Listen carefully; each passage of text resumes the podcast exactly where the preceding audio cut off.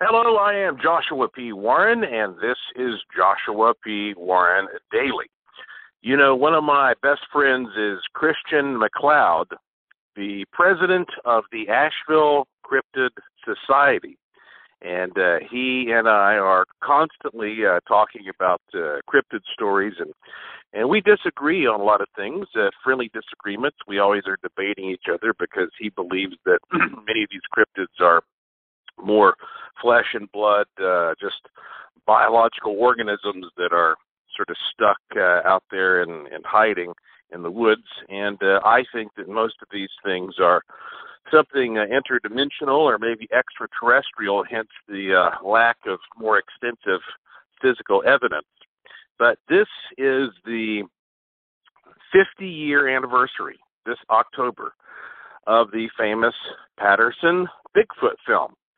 Yes, it was shot in 1967 in Bluff Creek, and uh, you know if if you have an image of Bigfoot that pops into your head, there's a good chance it's the image from that 16 millimeter film footage. And you know, I have studied uh, cryptids just about as long as I've studied ghosts, and um, you know, I I analyze footage all the time uh, of all kinds. And uh, I'm my e- greatest expertise is definitely in analyzing supposedly ghostly stuff. Um, and in fact, in the future podcast, I want to talk a little bit more about some tips on how to analyze uh, photos and audio recordings. And frankly, a lot of things that people send me just cannot be analyzed. Um, that's because there's just not enough information in the image to draw any kind of conclusion. So I get really excited when I get something that looks, you know, really interesting, and I can uh, verify all the players involved, etc.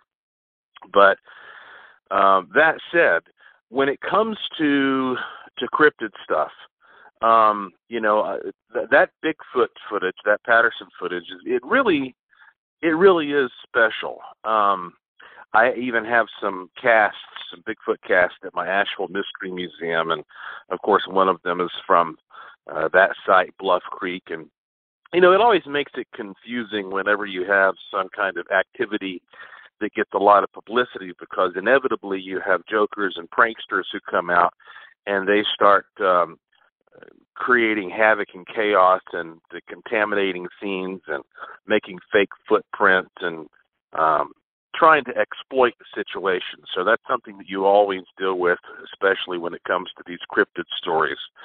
So that makes it confusing as uh, uh, an investigator because, you know, when you do what I do, you try to take this stuff as seriously as possible, and you can't really blame people who don't take it seriously from just uh, making a joke of it and. Uh, and messing things up. They just don't get it if they don't believe that there's some truth to it. So anyway, I bring all this up because uh, in studying that case, one thing I always thought was really interesting is that uh, you know Bob Gimlin was a uh, a woodsman who was with Roger Patterson. They were both on horseback at the time this encounter supposedly happened, and Bob Gimlin has maintained uh, all these years that uh, if there was some kind of a hoax, that it was a he was a victim of it, but he he knew nothing about it, and he said it was um, quite striking to realize that he said if if Roger had somebody out there in a suit, he was taking a hell of a risk because I had a loaded rifle with me, and I am known to be a hunter, and it would have been very easy for me to take a shot at this thing. So that's an interesting point. But um, I think you know what I really want to uh, to bring to the surface here, in terms of my opinion, is that you know I am not a, a great uh, expert at analyzing cryptid videos because I'm not a biologist, I'm not an anatomist, and you need all those kinds of skills to do proper uh, animal footage examination and evaluation. Um, and I you know, I think that even though these things uh, may be interdimensional, that doesn't mean that they're not perfectly physical when they are here, which makes it even more mind boggling. But most especially if you go back and you look at um, some of these movies from the past that were, you know, special effects, uh, groundbreaking masterpieces, like like Star Wars, for example. Okay, Star Wars came out in uh, in 1977, ten years after the Patterson film was shot. Um, or you look at, say, like the Indiana Jones movies in the 1980s, or you even look at some of the movies like the sci-fi blockbusters in the 1990s, I guess like Independence Day and stuff like that. Even those movies, now in the year 2017, you can look back at those films and the special effects look very obvious and kind of cheesy. Now, at the time when those movies came out, they looked amazing because they were breaking new ground. I mean, even when you know, I remember when I saw Jurassic Park. Uh, I'm sure you do as well at the theater for the first time. You say, "Wow, look at that! Those dinosaurs look real." Now, you see Jurassic Park, you can tell obviously, you know, it looks more like they are computer animation, and that's because that as time goes on, and you're exposed to more imagery then you have more data for your brain to pick and choose from to draw connections, to look at references, to see if something looks like it fits into the real world or is produced by Hollywood. So this is a natural process that you go through as time goes on and that allows you to look at uh, images and discern more easily between what might be real and what might be bullshit. That said, I got to tell you folks, uh, every single time I watch that Patterson film from 50 years ago, it it looks good to me. I mean, I got to be honest with you. I mean, um, I, there's no point in me breaking down specifics because that has been done a million times. There are many great documentaries out there where you can watch special effects experts and biologists and um, and all kinds of forensic people, you know, pick that thing apart.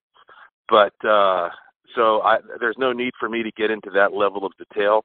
But I will simply say that just to my eye, as a guy who, for one thing, I'm a filmmaker.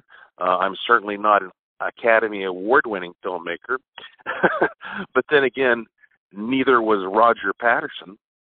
Uh, but I do know enough about how uh, film technology works and special effects. I watch a lot of movies. Um, and, you know, I'm constantly looking at paranormal stuff, weird things. I'm analyzing things. I'm thinking about things. I'm taking 3D uh, images and uh, virtual reality stuff. And I mean, I'm always doing this.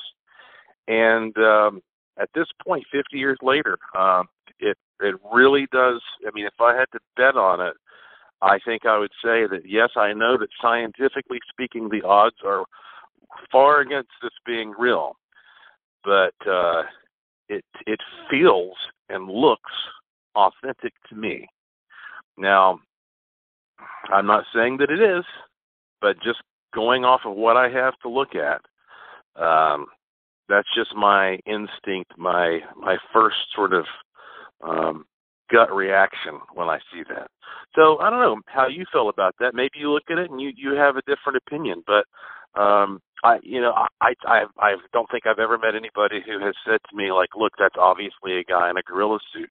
It, it just doesn't you know, it doesn't seem to be that type of a cookie cutter caricature um because we all know what that looks like. I mean, look at Chewbacca. You know, I mean, the Patterson Bigfoot looks a lot more real than Chewbacca does.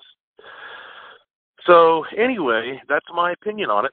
Fifty years later, um, I think the debate will rage on forever until you know maybe someday we'll get a body. If not, then uh, I'm going to keep saying it's an interdimensional, and it's just not here most of the time. So that's uh, it for today. Uh, as usual, it's a busy October day, lots to do. Hope things are going well for you. Thank you for listening. Thank you for staying curious. Remember, if you want to uh, subscribe, go to joshuapwarren.com. You can click the link at the top that will send you to the uh, podcast. You can subscribe through iTunes, through Stitcher. Um, there are all kinds of different ways. Or follow me on Twitter, and I will post as often as I can when I have a new one for you. But uh, as you know, it's called Joshua P. Warren Daily because I crank one of these out at least once per day. All right. Uh, thanks for staying curious, and I'll talk to you again soon.